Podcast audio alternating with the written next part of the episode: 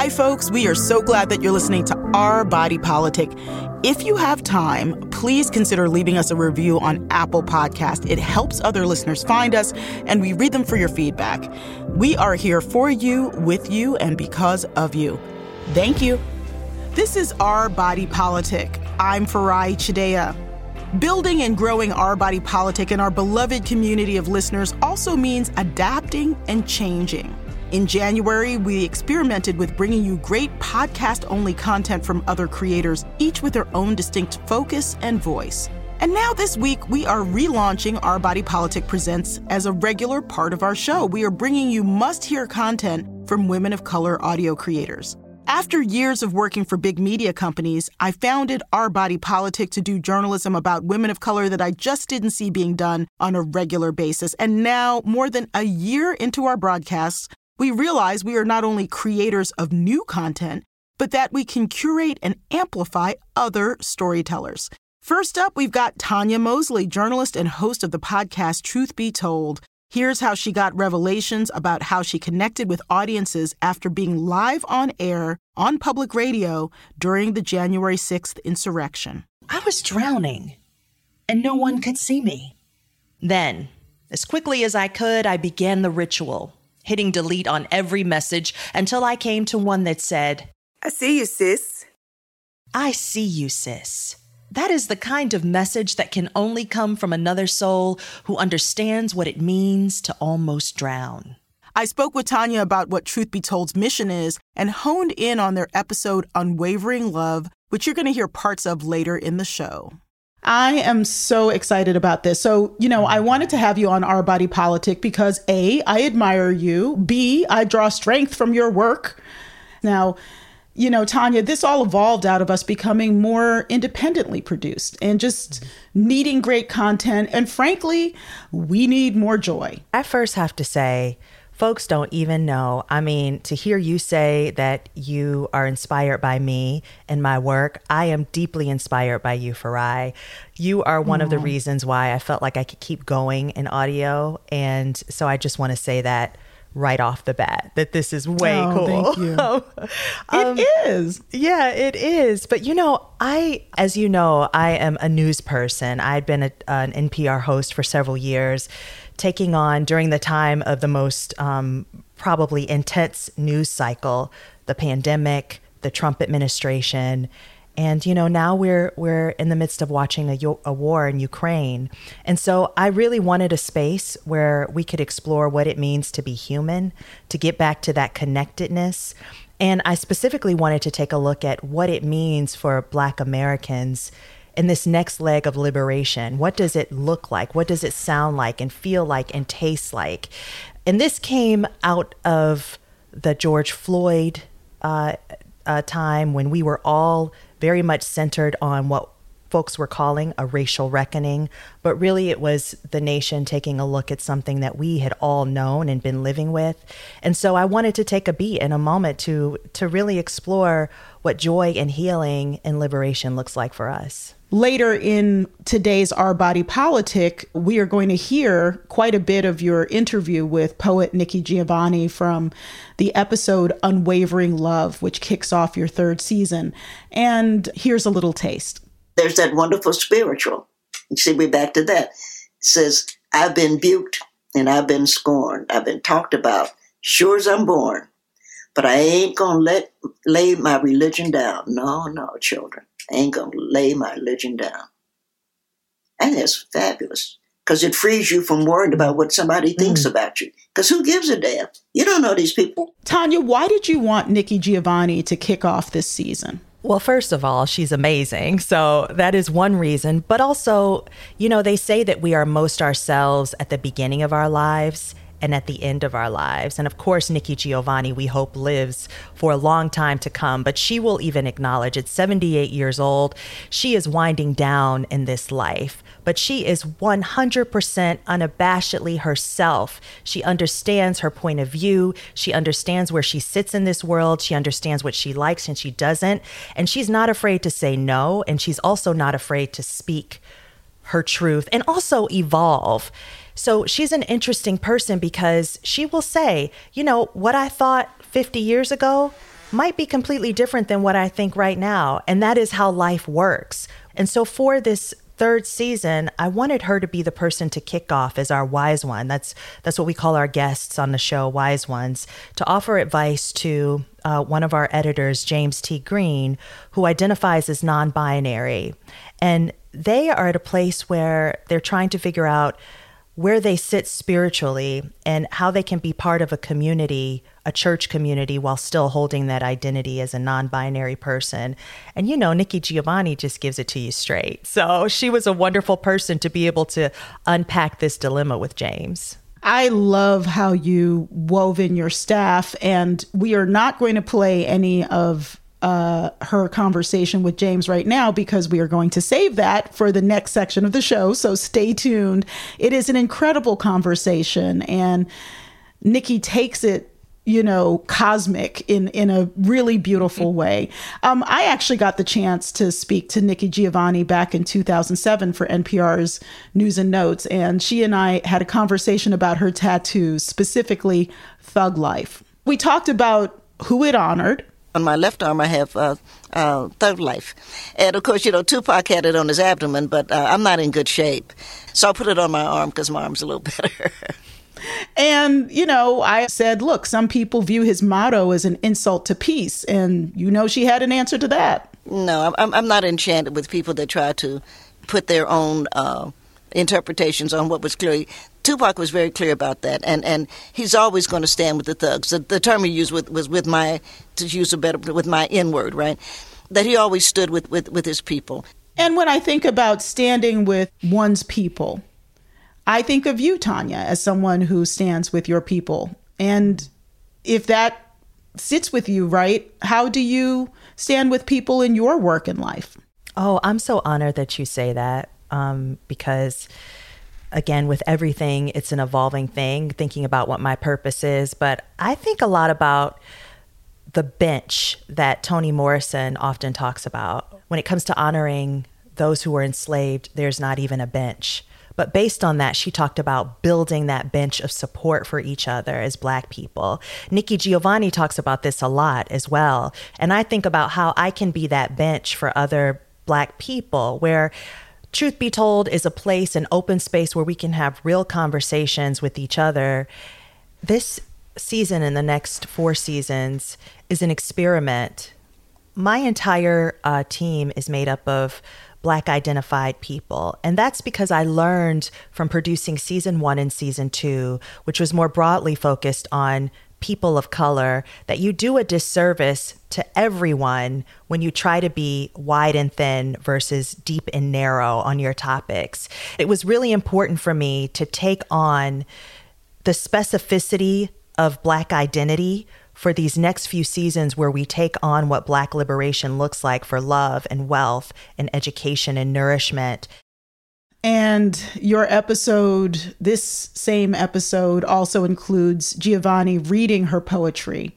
She says, quote, they never understand that black love is black wealth. Mm-hmm. And that phrase of hers, that writing of hers, really hit me in my soul. And mm-hmm. getting back to what you were just talking about, so much of Truth Be Told feels like an ode to just that, you know, shining a light on the wealth in our communities, uh, not just the issues or lack. And, and leaders like Trabian Shorters, who runs BMe, really talk about asset framing in discussing Blackness, the need to discuss our assets. To that point about Nikki Giovanni, uh, her poem, which she wrote back in 1971, with that line, Black love is Black wealth that hits us all so hard because I think so much of the discourse around um, Black life in America is what we don't have, what we're lacking, what we need to do. And sort of like the Wizard of Oz, it's it's kind of like we have had the answers all along. So taking a beat and take, mm. slowing down and realizing, hey, we do already have the tools. We do, we can learn from our ancestors and our grandparents and parents the ways. It's about deepening and building and taking those positive things to help us move forward. Yeah. As you are putting all this work together, what are some of the things that you do to refill your well? You know, what goofy, fun things make you happy? Oh my gosh. Well, rest can't be overstated. Like I mm-hmm. I am someone where my worth is so it's so tied to my output. It's and I think so many of us live that way and feel that way that like the more we do the more value we feel like we we hold in this world. And it's just not true. Like you know in the end you're going to empty your well and not have anything to give and be broken. And you know i see that in family and loved ones who their bodies are broken um, because mm. they've spent so much time trying to show their worth just through the through work. So part of that is taking a step back and doing the things that make me feel good. And that is, truth be told, this is work that is soul nourishing work. But some other goofy mm. things that I do, let's see, like I love trash TV for I, you know, I mean, I love trash TV, reality shows, Love is Blind, totally been on that train. And mm. I'm a mm. plant mom. I have a million plants and I'm tending to them, you know, in the evenings when I'm done with work. And on the weekends, I do flower arranging. I sometimes What? Yeah, I go to the LA flower market. I'm in Los Angeles every Saturday oh morning. Gosh. I love this so much. I am also a plant mama. I have a shishito pepper plant named Peppa because Ooh, what else yeah. would she be named? I love it. She has literally been in my car up and down the East Coast. She is still bearing peppers. Every time I see her flower, yeah. I I will post a picture of Peppa. You know, she's she is my some people have therapy animals. I have my therapy plant. yeah. I'm going to post a picture for you to see my favorite. Uh, oh, I shouldn't say favorites. My other plants might get jealous. You know what? I feel more joyful already, Tanya. Just having talked to you, it's really meant a lot. Tanya, thanks so much. And I'm excited about having truth be told on not once or twice, but, you know, consistently over the coming months. Yay. So excited and honored too. Thank you, Farai. That's Tanya Mosley, journalist and host of Truth Be Told. She's also a correspondent for NPR's Here and Now. Coming up next, selections from Truth Be Told's episode Unwavering Love. You just have to be aware that you are part of the future, that you're not a part of the past where we had these stupid definitions. Plus, the charged bills coming out of state houses around the nation on gender identity and race. That's on Our Body Politic.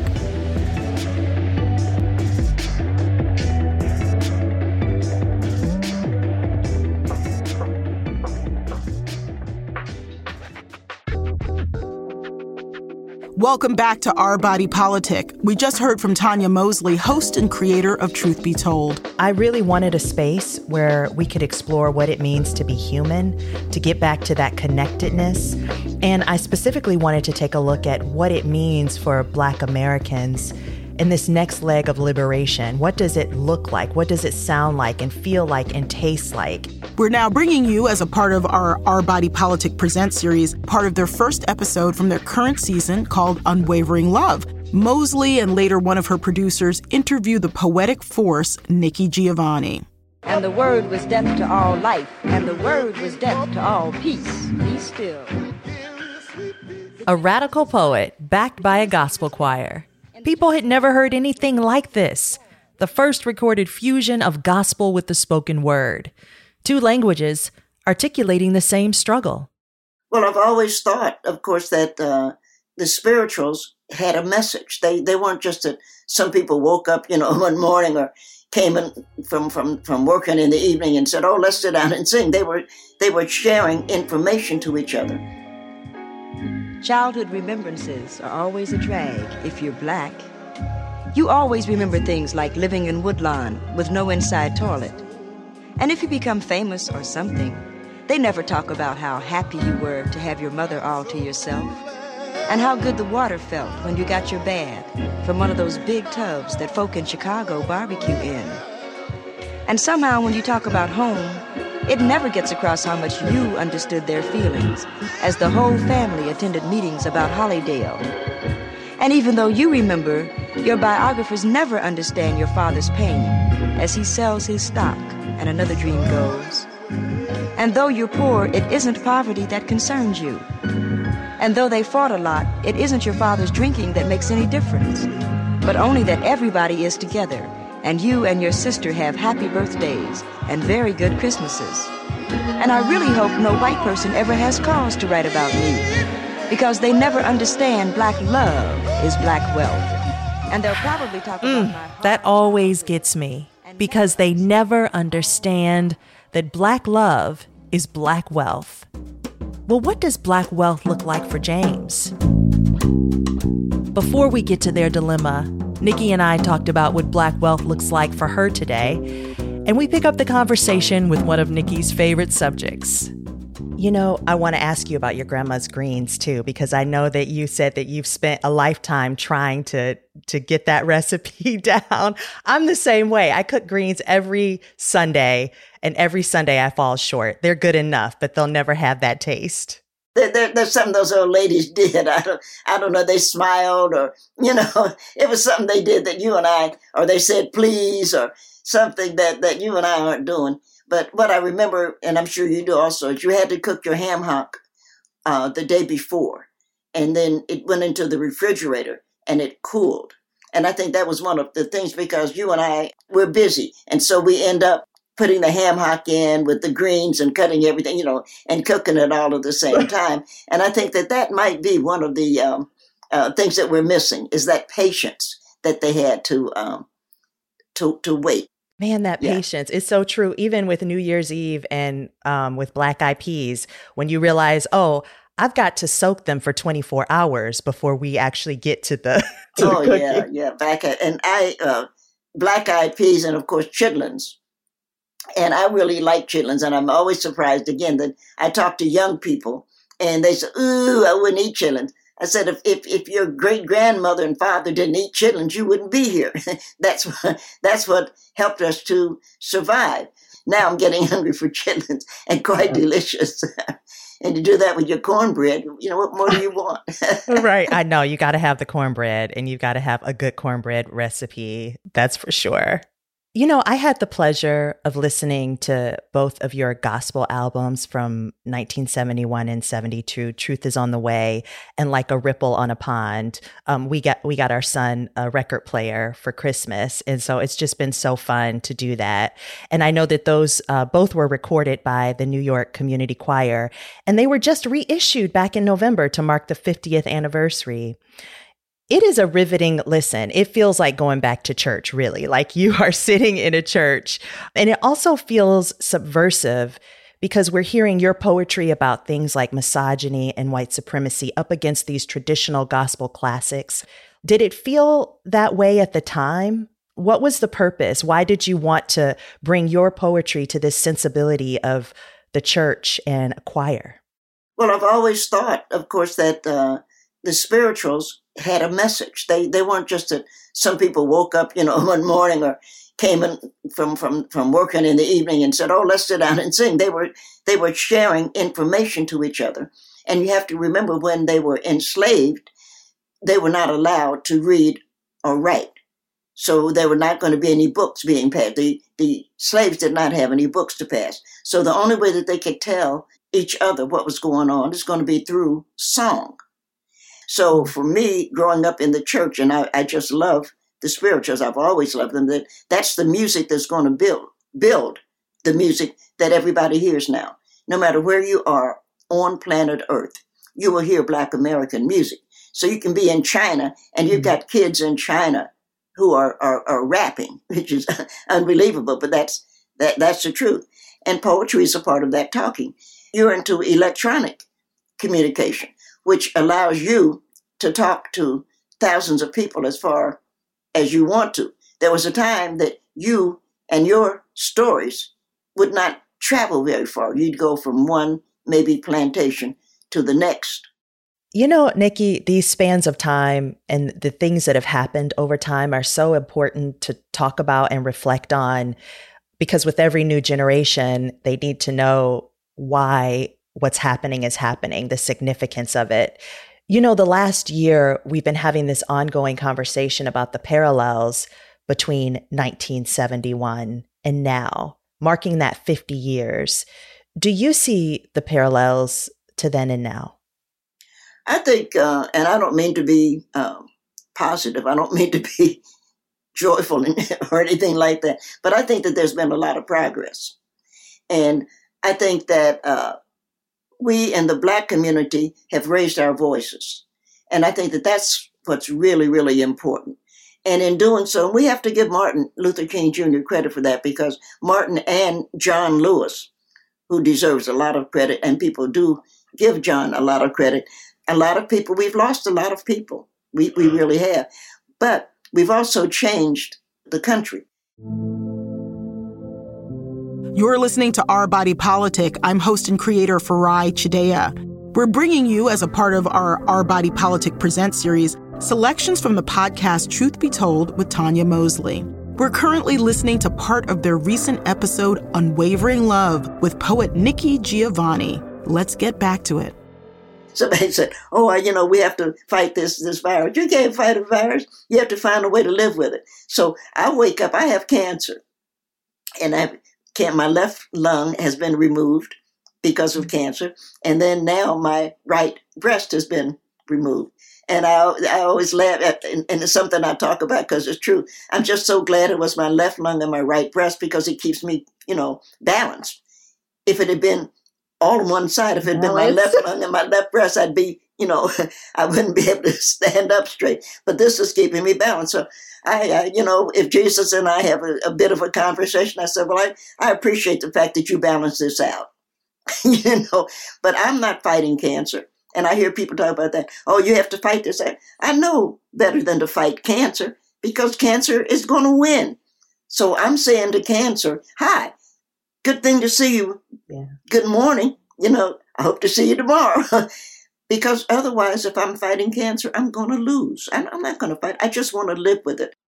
And what I also hear from you is that um, when it comes to to faith and your relationship with the Black Church, it's about your personal relationship with God, and not the institution of quote unquote the Black Church. Well, it's my relationship, and I'm not against God, but it's my relationship with Jesus because I think he was a good guy. And I think if you read the New Testament and you read with some thought about who this guy was, Jesus.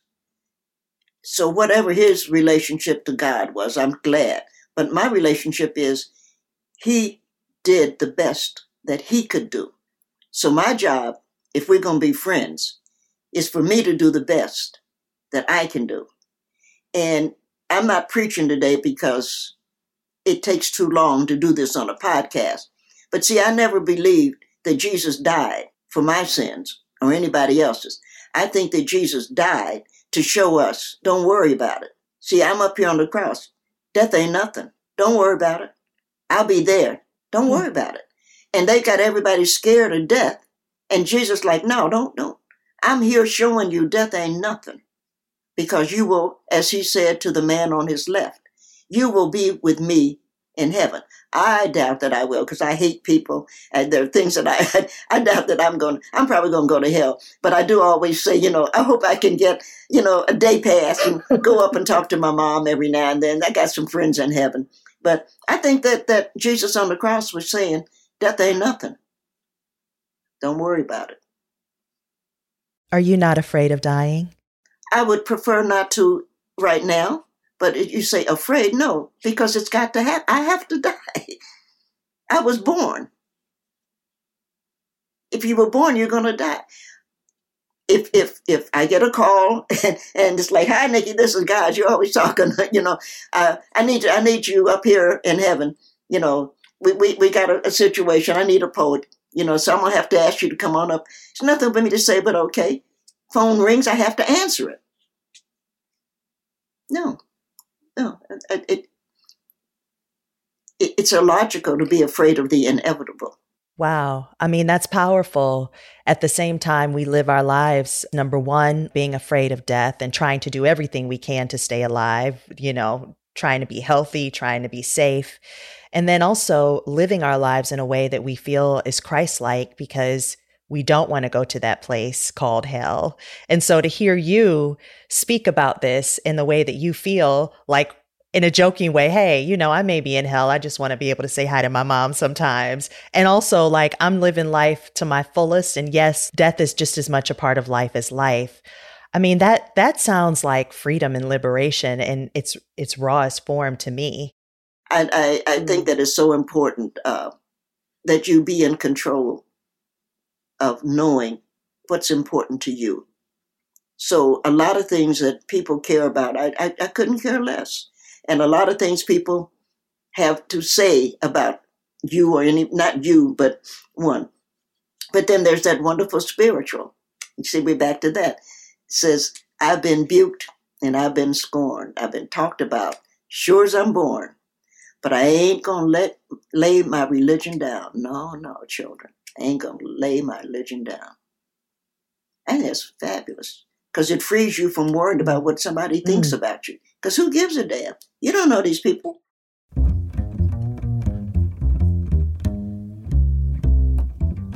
Well, let's get to our dilemma this week, and it comes from our own editor, James T. Green. James identifies as non binary and uses he, they pronouns, and I want to bring him into the conversation. How do you feel about the gender binary and, and how has binary thinking affected our growth as Black people? What does that mean? I'm, I like I feel like being identified as male or female doesn't necessarily fit for like how I feel for myself. It feels like I'm kind of stuck in the middle, like there's no definition. And it feels like, especially because like I do present as a man, I feel like sort of society, like the societal expectations of manhood and like manliness doesn't necessarily fit with how I feel to be as a man. Okay. Well, I'm a space freak. So in dealing with, with space, I thought, well, if I run into a life form and they say, Who are you? I need to tell them I'm an earthling. I couldn't tell anybody, Well, I'm a Negro or I'm black. It has no meaning. I'm agreeing with you that it has no meaning that I, whatever my so called gender is. I can't go into Jupiter and say I'm a woman because they, they, they, what's a woman? and I don't know if you saw the the the movie which I love so much called um, uh, Downton Abbey, and you remember that Robert's nephew is now oh, yeah. going to come, right? And so when he comes, and they all meeting the Duchess, and and I love the Duchess; she was so wonderful, and she was saying, "Well, how are you going to learn to run Downton Abbey?" And he said, uh, "I'll always have the weekend." And the Duchess looked over and said to to Robert, "What's a weekend?" she didn't know. Uh, Queen Elizabeth doesn't know. What's a weekend? It's not something that made any sense to people. She didn't know. And so we now know, or we're beginning to understand, it won't make any sense to say, I'm a man or a woman. I mean, Nikki, when you put it like that, it does, in the context of like the universe, right? Speaking to an alien, what a human is, what a man, what a woman, what it means to be black. Like it all does feel so ridiculous under that context. Sure. So you have to assume that you were somehow, and, and that, that's just arrogance on everybody's part. You were chosen, and I wouldn't say to bear the burden, but the light has been shined on you to make some of the difference. And the same way that the enslaved had the light shine on them to say, we're going to be free. We know that some of the slaves ran away. And that's a good thing. Frederick Douglass ran away. Harriet Tubman ran away. That's a good thing. But we also know, and I have such a respect and a love for them, some of them stayed. And they were not cowards. They were not afraid. They said, We're going to build where we are, right here. And they stayed, those who stayed. And so we end up getting the 13th Amendment. I, I think that's really great. Somehow you have chosen or you have been chosen to make another step for human beings. It's a step for the future. It's not a step for the past. And so you have to say to yourself, oh, I've, and you have, I've been chosen. And I will find my community because there is a community. And we know that. I teach in a university. We know that there's a future coming where gender is insignificant. I think it's a fabulous thing. It's a lot going on. And it's more than I, I probably won't live long enough to know enough. But I know that it is the future. You just have to be aware that you are part of the future. That you're not a part of the past where we had these stupid definitions. And right now you're fighting with it and saying, What's wrong with me? I bet you 90%, What's wrong with me? And there's nothing wrong with you, you just haven't understood what's right.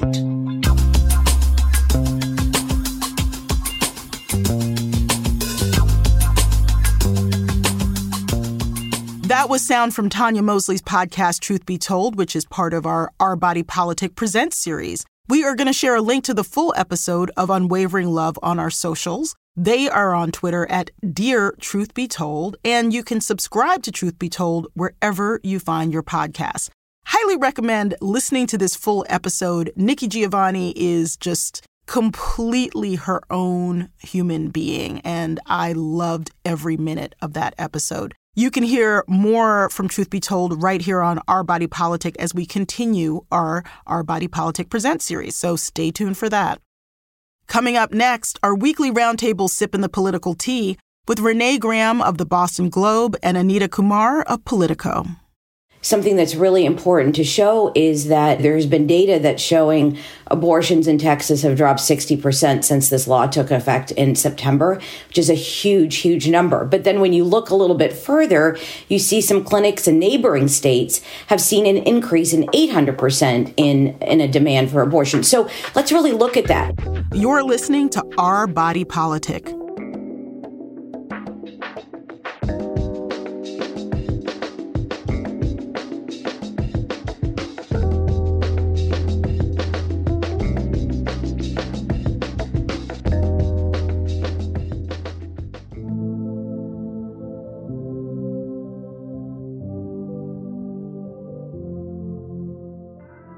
Each week on the show, we bring you a roundtable called Sippin' the Political Tea. Joining me this week is opinions columnist and associate editor at the Boston Globe, Renee Graham. Welcome, Renee. Thank you. Good to be here. And also Politico's senior editor of standards and ethics, Anita Kumar. Hi, Anita. Hi, great to be here. This week, we're taking a look at restrictive reproductive legislation in Idaho and Tennessee. That's modeled after Texas's citizen enforced six week abortion ban. And we're also going to be discussing Florida's controversial Don't Say Gay bill, rising gas prices, a lot more. So let's jump right on in. On Monday, the Idaho House passed a bill allowing potential family members of the unborn to sue any doctor who performs an abortion after six weeks. That legislation now goes to Governor Brad Little's desk, who's expected to sign it. So, Renee, you tweeted about a similar Texas copycat bill in Tennessee, and that legislation allows a, a, rapist family member or friends to sue the victim if she decides to get an abortion after six weeks. Let's listen to Tennessee Representative Bob Freeman questioning the bill's sponsor, Representative Rebecca Alexander. One in five, maybe one in six women in Tennessee are victims of, of rape. And you could have a rapist and that rapist could impregnate a young lady, a minor, and the rapist's mother or father could bring suit against that minor if they decided to get an abortion if this passes? My assumption is that they could because it's any citizen. So, yes.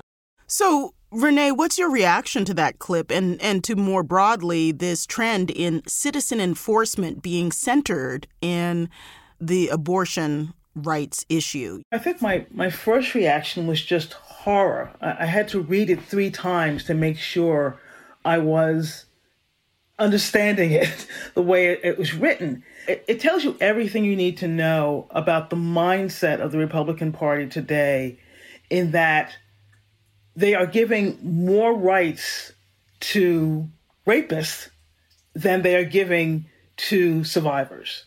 Mm. And this is always about criminalizing women's bodies.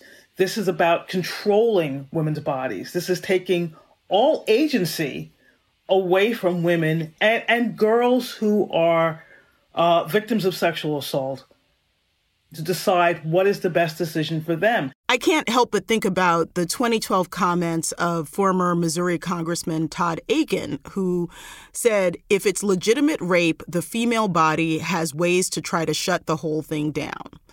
And that became quite a kerfuffle. But th- this idea that somehow women can just avoid this rape thing. Um, if I can just sort of quickly say, but look how far we've come in that decade. Mm. That was a big deal. There was a lot of backlash when he said that, and it effectively ruined his political career. Now, he'd be hailed for that in the Republican Party. Mm. So that just shows how far things have fallen in the last decade. Anita, how do you cover something like this in a way that is journalistically sound? How do you propose that we who are journalists cover uh, the evolution of laws around reproductive rights and bodily autonomy in a way that is reflective of what Americans actually think, believe, and are, are experiencing? Yeah, so many tough issues to cover. You know, when I talk to other journalists, we just talk about the context, putting these policies and legislation and bills and laws and really explaining what they do. Sometimes they're bills that are proposed for political reasons. Explain what those are, explain how they impact people. In this particular case, um, with the Texas law, I think that something that's really important to show is that uh, that there's been data that's showing abortions in Texas have dropped 60% since this law took effect in September, which is a huge, huge number. But then when you look a little bit further, you see some clinics in neighboring states have seen an increase in 800% in, mm. in a demand for abortion. So let's really look at that. These are people that uh, want to reduce the number of abortions, and they may say, look, we've been successful in that in Texas. But have they been successful? You look at these other states, and if that means that uh, people are having to drive to other states to get some of that health care, uh, you know, we need to understand that. And I'm going to move on to Florida's controversial bill that is now popularly known as Don't Say Gay. You know, that is not actually what it says on the legislation, but that is how it has become promoted and summarized by both proponents and opponents. And I'm going to stick with you for this, Anita. So, Politico and Morning Consult did a poll about this bill, and it found that 51% of voters support, quote, banning the teaching of sexual orientation and gender identity from kindergarten through third grade. 35% were opposed, and the support was considerably higher among Republican voters.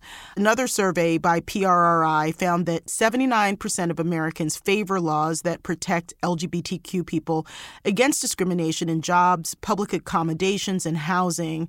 41% strongly support those laws, and we should note that we don't actually have a federal anti discrimination statute that is an umbrella statute on that level. So, Anita, couple different numbers one about Don't Say Gay, one about LGBTQ rights more broadly, seeming like they're coming from different directions. So, what do those numbers indicate to you about voters and political messaging? Yeah, I think it's really tough to tell with some of these polls where people are. Some people would argue that you can sort of have a poll to say what you want. And I think in some of these cases, it depends on how you ask the question.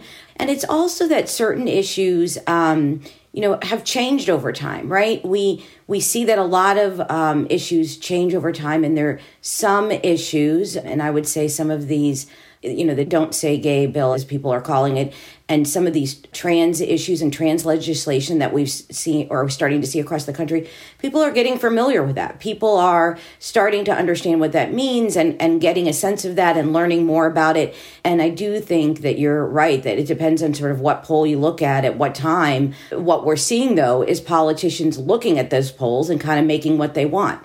Um, we've seen a lot of Republican bills this year sort of saying we're on the side of Americans and we're going to try to push through some legislation in state legislatures. And Renee, you know, how do you square this divide between the majority of Americans saying that they support laws protecting LGBTQ people from discrimination and the significant number of Americans who support restricting even mentioning sexual orientation in schools. One of the issues is that there's always the framing of these bills, and they're always framed in the context of parental rights.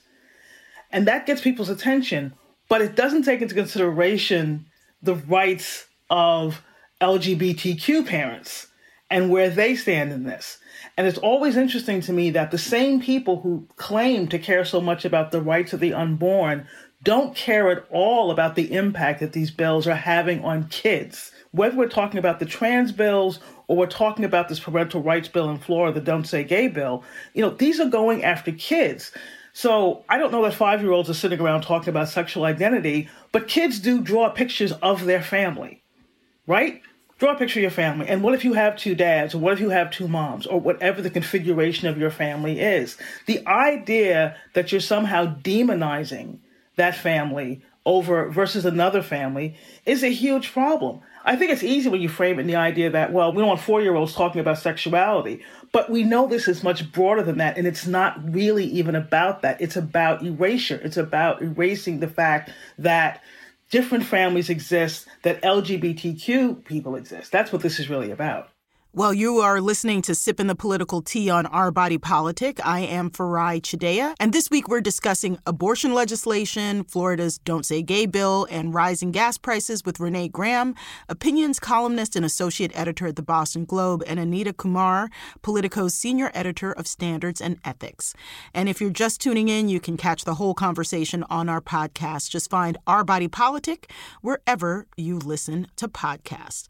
So, I want to pivot to another big topic in American political life that is inflation and rising gas prices.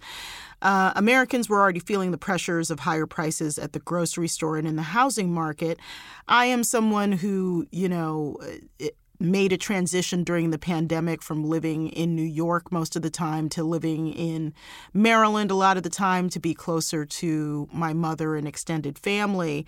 And I'm doing a lot more driving between cities, and the gas prices do affect me. But I also do want to say we're seeing these gas prices, they are real. Right now, $4.30 a gallon.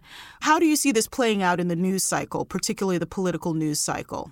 I think it's a huge issue. Um, before the invasion of Ukraine and the gas prices were high, we saw Republicans really pushing President Biden, saying, look, he's been in office for a year and the gas prices have gone up.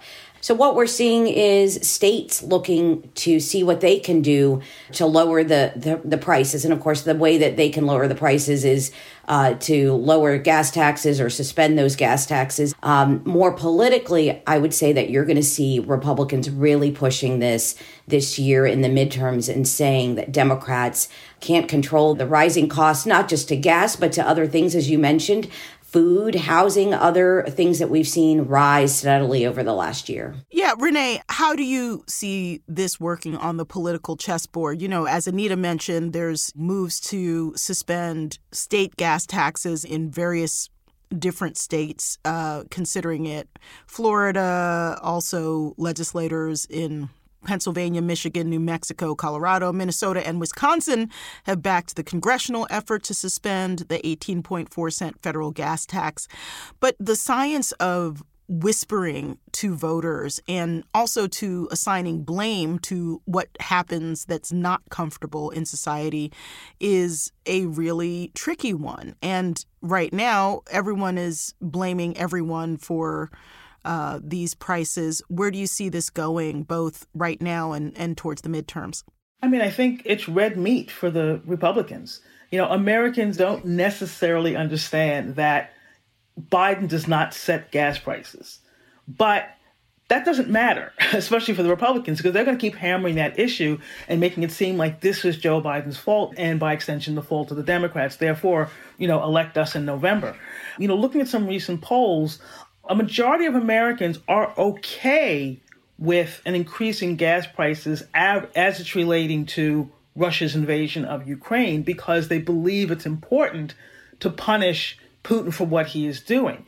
Now, if this goes on for months and months and prices continue to spiral up, then that might change. But I just think it's something that the, the, Republicans see as an issue that they can use and they can hammer Joe Biden on. And that's all they're really looking for. What truth there is behind it in terms of what control he has, what he can do to alleviate the pain people are feeling, not just at the pump, but at grocery stores, trying to find an apartment and all these other things, you know, is almost irrelevant. I wonder if either of you have any thoughts on how we should think about um, this moment of inflation, rising gas prices, and how it affects our national future. I mean, certainly we have been covering Ukraine consistently on this show, and there seems to be kind of an American appetite for wanting to aid the Ukraine, but also a real discomfort with some of the things that are emerging out of the geopolitical realignment, including the impact of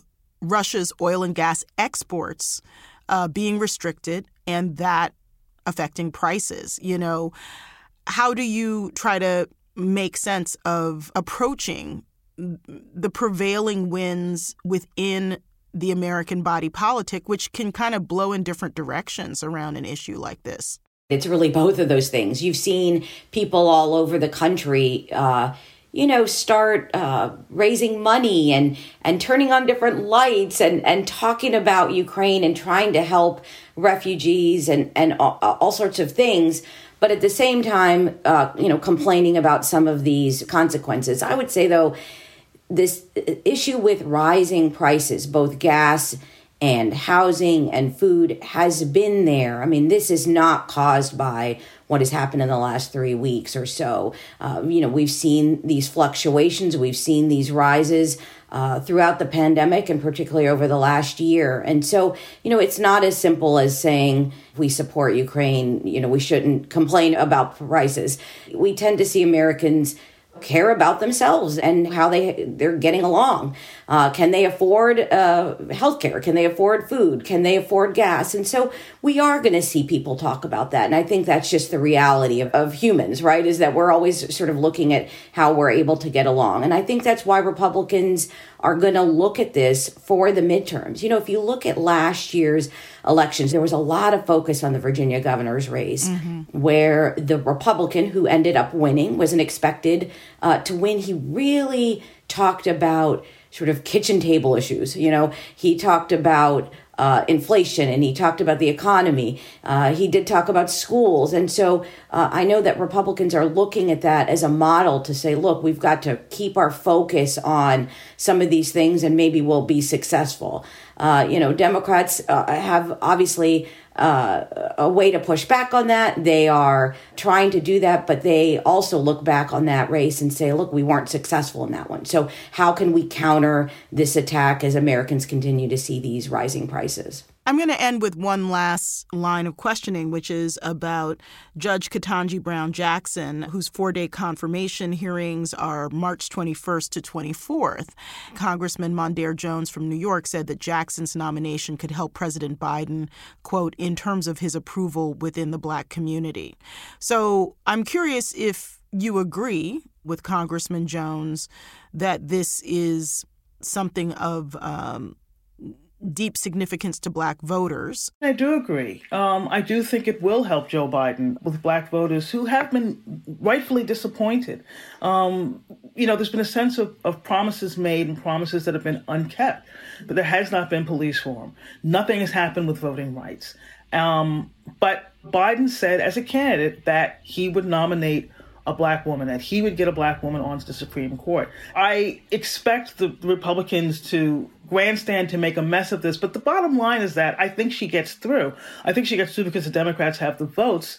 And when that happens, I think that's definitely going to be a win for, for Biden. And that will help boost him, I think, in the black community and communities that really care about um, what's happening with the Supreme Court. Anita, any thoughts? I think it, when you talk to Democrats, they really do think that this is going to help President Biden. Um, this is something that they're, you know, that the Democratic Party is uh, energized around. This would be a historic pick. The president has made it really clear that he wants Republican support. He doesn't necessarily need that support, but he's been really uh, clear that he wants Republican support. And I'll be interested to see if if any Republicans decide to cross over and support her. Well, we're going to have to leave it there. Anita, thank you so much for joining us. Thanks for having me. And Renee, thank you for joining us as well. Thanks so much. That was Renee Graham, opinions columnist and associate editor at the Boston Globe, and Anita Kumar, Politico's senior editor of standards and ethics. Thanks for listening to Our Body Politic. We're on the air each week and everywhere you listen to podcasts. Our Body Politic is produced by Diaspora Farms. I'm the executive producer and host, Farai Chideya. Our co executive producer is Jonathan Blakely. Bianca Martin is our senior producer. Bridget McAllister is our booker and producer. Emily J. Daly is our producer. Our associate producer is Natina Bean. Production and editing services are by Clean Cuts at 3Cs. Today's episode was produced with the help of Steve Lack and Lauren Schild and engineered by Archie Moore and Adam Runer. And a big thank you to Tanya Mosley, the host and creator of the podcast Truth Be Told, plus her team Ayana Angel, Aisha Brown, James T. Green, and Enrico Benjamin. Truth Be Told is a production of TMI Productions and distributed by DCP Entertainment. It's made in collaboration with Molten Heart and in association with Fearless Media. This program is produced with support from the Ford Foundation, Craig Newmark Philanthropies, the Charles and Lynn Schusterman Family Philanthropies, Democracy Fund, the Harnisch Foundation, Compton Foundation, the Heising Simons Foundation, the BMe Community, Katie McGrath and J.J. Abrams Family Foundation, and from generous contributions from listeners like you.